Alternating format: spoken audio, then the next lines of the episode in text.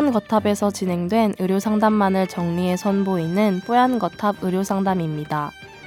이번 상담은 2018년 3월 1일 뽀얀 거탑 141화에서 방송되었습니다. 영유아의 호흡기 문제와 후두 연화증에 대해 이야기 나눕니다. 뽀얀 거탑에 사연을 보내주세요. 건강 상담 해드립니다. 타워 골뱅이 sbs.co.kr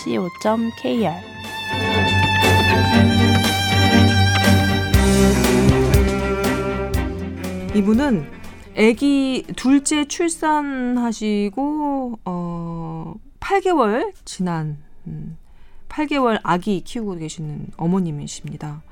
아기 호흡기 때문에 걱정이 돼서 사연을 보내주셨는데요. 둘째가 태어날 때부터 호흡할 때 약간 모습이 불안정하더랍니다. 그 숨소리가 보통은 이렇게 좀 평화롭고 고요한데 얘는 숨 내쉴 때뿐만 아니라 들이마실 때도 잦은 빈도로 소리가 슉슉 끄끄 이렇게 계속 나는 거예요. 그리고 흥분을 하거나 좀 상태가 안 좋아지면 그 빈도수가 더 많아지고요.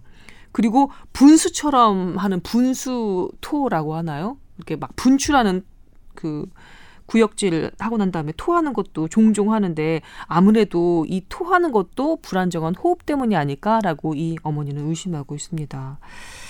아, 첫째 때는 참 조용하게 별탈 없이 잘 키웠는데 둘째가 이렇게 좀 걱정스러워서 사연을 보내보신다고 적어주셨거든요. 이게 어디 열이 나거나 아파한다거나 뭐 이런 게 아니어서 어느 병원에 문의를 해야 될지도 몰라서 이렇게 뽀얀 거탑에 메일을 보내본다고 적어주셨어요. 뭘까요? 진짜 음 글쎄요 딱 떨어지는 그런 증상은 아닌 것 같은데 아마 이걸 가지고 소아과를 가서 한번 물어는 보셨을 거예요. 그죠? 음. 지켜봅시다. 성장이 되면서 구조적인 이상이 있다면 어 이게 해결되지 않겠지만 크면서 해결이 될 거라고 많이 얘기를 들으셨지 않을까 싶어요. 네.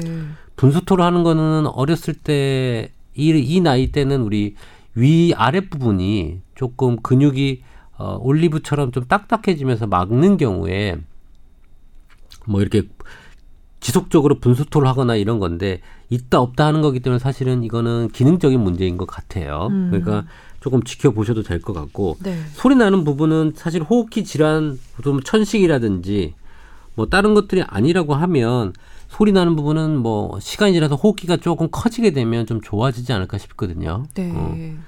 그리고 이제 어 정확하게 제가 환자를 이건 봐야 알겠지만 어, 호흡할 때 이런 소리의 자세라든지 이런 것들 좀 확인을 해봐야 음. 좀 파악이 되지 않을까라는 생각이 좀 들고요.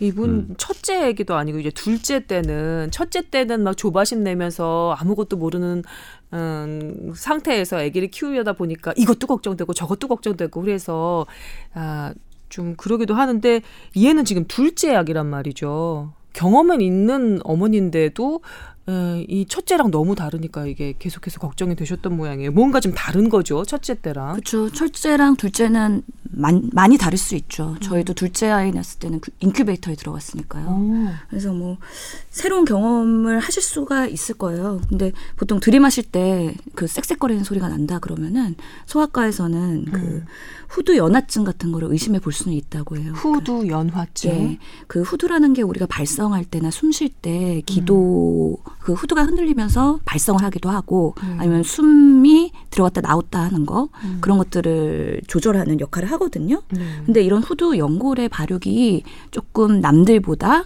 늦게 되는 경우가 있어요. 아. 네, 그래서 그럴 때는 숨을 들이마실 때 뭔가 섹섹 소리가 날 수가 있고요. 네. 엎드린 자세에서는 그 섹스 소리가 좀 나아질 수도 있긴 하거든요. 음. 그래서 이런 피면, 것들은 네, 목을 피면 좀 나아지고. 아, 네. 네. 근데 보통 이런 것들은 6개월에서 18개월 정도 되면은 네. 그 연골이 성장하면서 자연 치유가 될 수 있다고 해요. 그래서 만약에 그런 신생아나 그 아기들이 이런 증상이 있으면 보통은 이비인후과 가서 이게 후두 내시경 하면은 확인을 할 수가 있다고 되어 있거든요. 네. 그런 것들 진찰을 받아볼 수가 있고요. 음. 뭐 특별한 예방법은 없기 때문에 조금 지켜볼 필요가 있는데 네. 걱정이 되시면 정확하게 진단을 위해서 그 진료를 받아보시는 건 좋을 것 같고 좀 큰 병원에 가셔야 될 것 같다는 생각은 듭니다. 음, 그렇군요.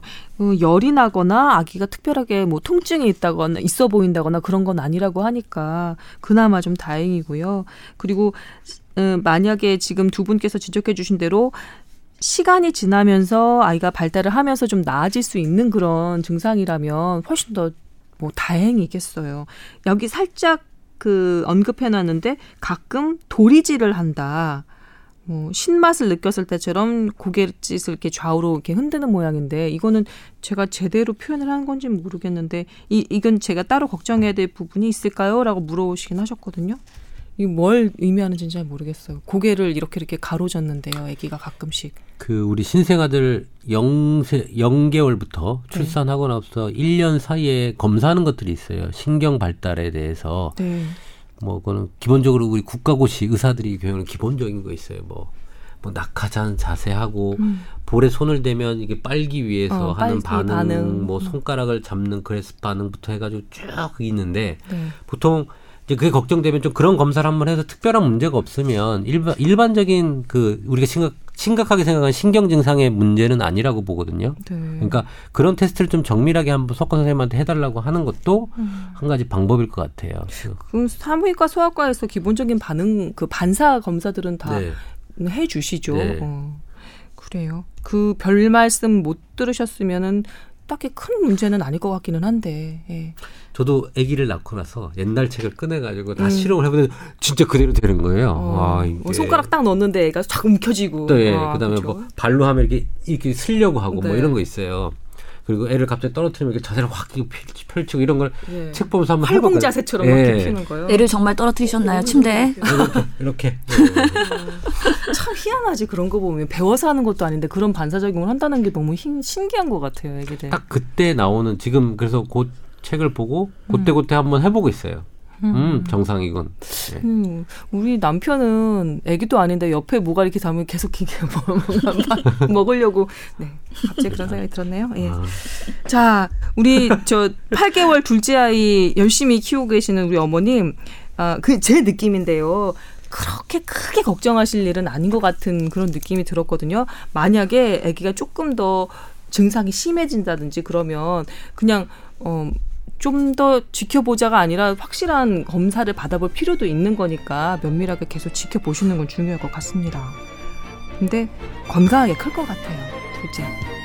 고생 많으십니다.